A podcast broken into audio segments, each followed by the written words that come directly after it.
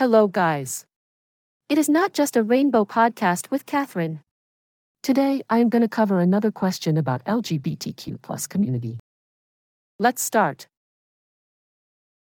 It's been a year since Roe v. Wade was overturned, and it's been just as bad as reproductive rights activists anticipated.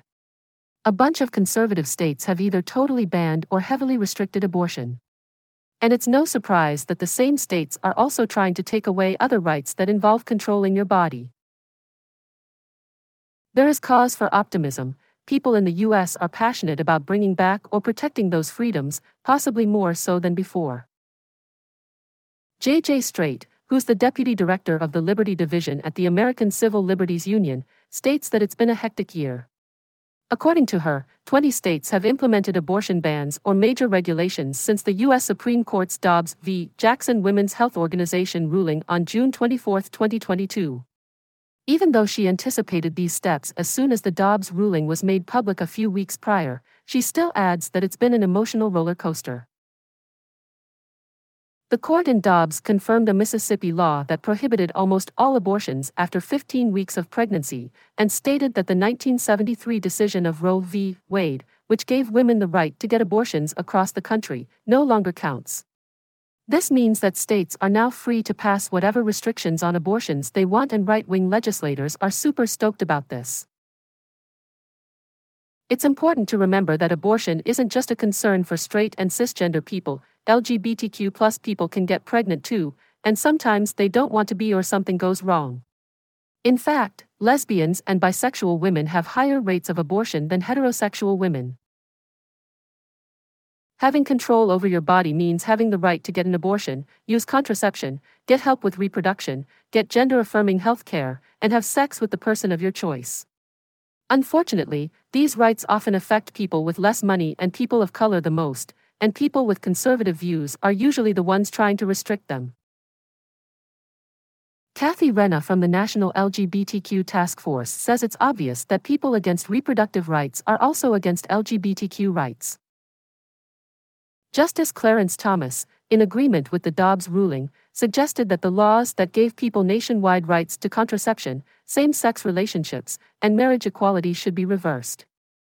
Right now, no cases involving these rights have been filed with the court, but since conservative justices make up a 6 to 3 majority, it's possible. Justice Alito, who wrote the Dobbs opinion, stated that it only applied to abortion, but he's previously expressed that the marriage equality ruling should be reversed.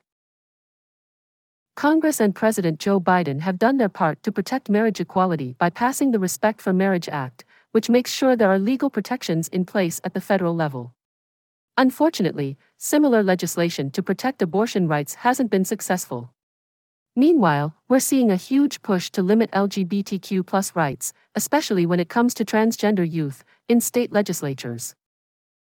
According to the Human Rights Campaign, over 500 anti-LGBTQ bills have been proposed in 2021, and more than 75 of those have been passed and signed into law. In 20 states, they've put a stop to gender confirmation treatments for young people.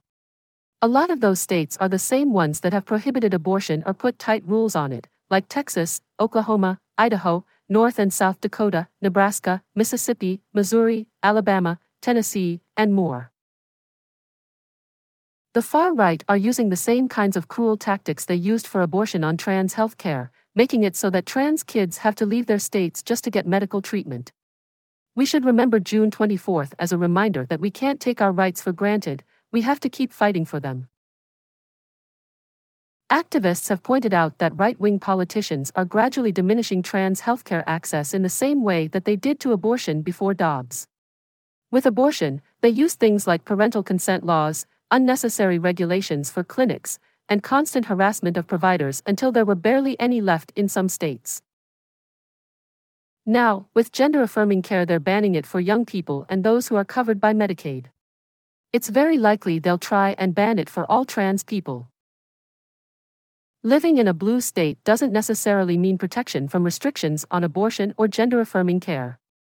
Recently, a conservative federal judge ruled that the FDA should take away its approval for the abortion drug mifepristone, even though it's been approved for over 20 years and is considered safe. If his ruling stands, it won't be available in the U.S. anymore. What's more, Republicans in Congress want to make it illegal or severely limit both abortion and gender affirming care across the country. Although it was a scary time, there's been some good news since Roe was overturned. People who never expected abortion to be taken away are now more politically aware.